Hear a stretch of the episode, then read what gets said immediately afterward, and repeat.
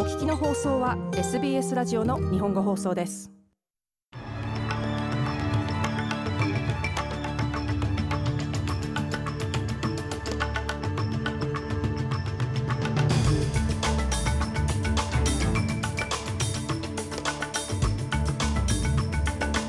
9月21日午後のニュースをシドニーから大場意味がお届けします。ファーストネーションの選手を標的としたハラスメント規約を調査するため AFL は外部の独立委員会を発表しました。チャイルドケア費用の増加について調査が始まります。そしてスポーツサッカー。オーストラリア代表のサッカルーズは2011年以来となるニュージーランド戦に向けて準備を進めています。この時間の主なニュースです。ではニュースを始めます。AFL のギロン・マクラクラン CEO は、ホーソンフットボールクラブのファーストネーションズ選手を標的としたハラスメントの疑惑について、完全な調査を行う予定であると発表しました。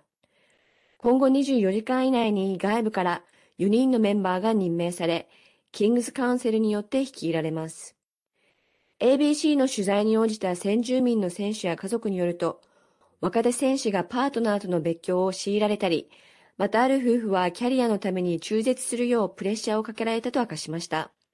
マクラクラン CEO によると、クラブに渡されたこの報告書には、個人を特定できない証言も含まれており、その内容は一般に公開されることはないと述べています。この問題が独立委員会によって調査されることは適切であると、マクラクラン CEO は述べています。We need to run a proper investigation to get to the bottom of it and this is important. 真相を追求するためには適切な調査を行う必要があります。これは重要なことで疑惑をかけた人への敬意と非難された人への敬意からです。そしてホーソンフットボールクラブ報告書を作成したコンサルタント、関係する選手やパートナーと協力してトラウマを引きずらないように調査を迅速に進めるつもりです。ギロン・マクラクラン CEO はこのように述べました。次のニュースです。メルボルン郊外でバスがトラックと衝突し、数十人の生徒と運転手が病院に運ばれました。バララットのロレットカレッジの学生27人を乗せたバスは21日午前3時15分ごろ、コンドンレーンの交差点近くのウェスタンハイウェイで衝突し、堤防へ落下しました。10代の少女と運転手は重傷で病院で手当てを受けており、他の乗客は病院で経過観察を受けています。生徒と教師はアメリカへの修学旅行のためメルボルン空港に移動中でした。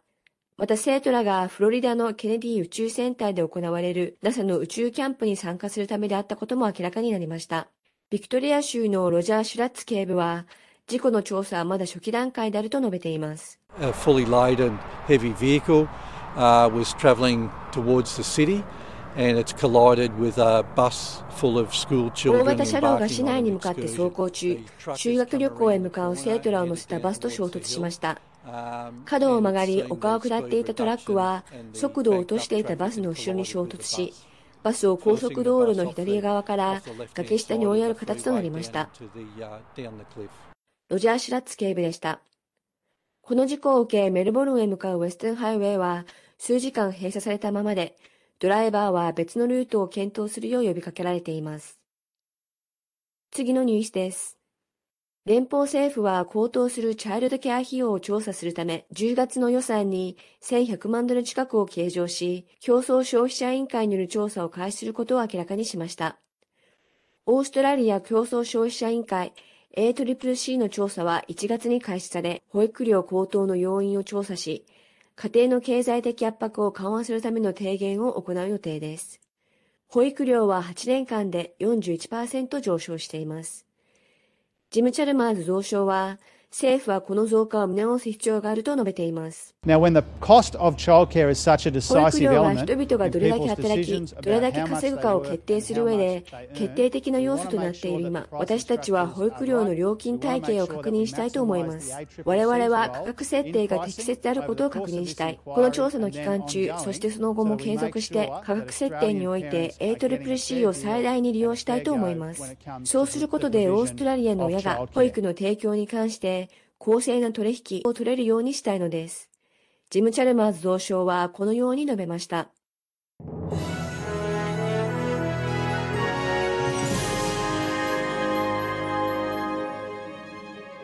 ニュースを続けます。ラニーニャ現象の第3サイクルが制限されてからわずか1週間で、オーストラリアの東海岸では深刻な洪水に見舞われる可能性が出てきました。低気圧は夜間に南オーストラリア州を通過した後、今日から南東部内陸の大部分で広範な降雨と暴風雨をもたらすと予想されています。ニューサーズウェル州のバークス、ヤング、リバリーナ地域では、総雨量が最大 70mm と予想され、午後には海岸沿いで雨量が増加します。気象庁は9月22日木曜日が州内で最も雨の多い日になると予想しており、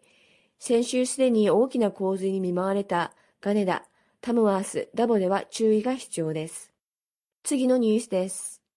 ニューサーズウェル州とクイーンズランド州では公共交通機関におけるマスク着用義務が撤廃されました。これにより通勤通学者は本日よりマスクは不要となります。一方、ニューサーズウェル州のドミニク・ペロテ州首相は周りに脆弱な人がいる場合など常識を持って行動するよう呼びかけています。オーストラリアでは現在、ビクトリア州が唯一、マスク着用義務を維持している州となります。最後にスポーツ、サッカーの話題で、ニュージーランド代表のダニー・ヘイヘッドコーチは、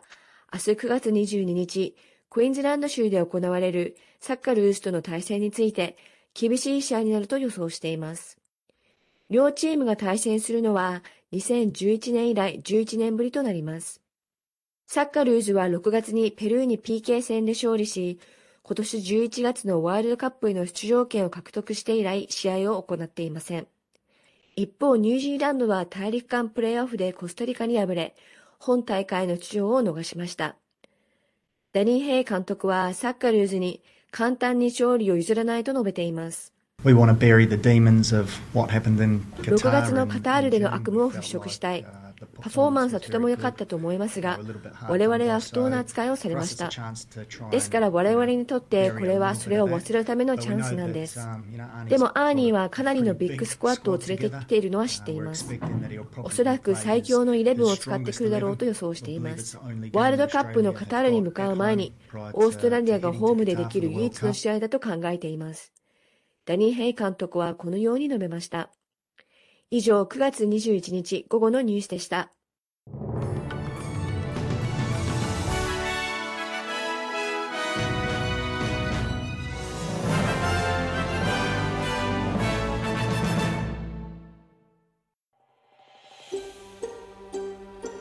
もっとストーリーをお聞きになりたい方は iTunes や Google ポッドキャスト Spotify などでお楽しみいただけます。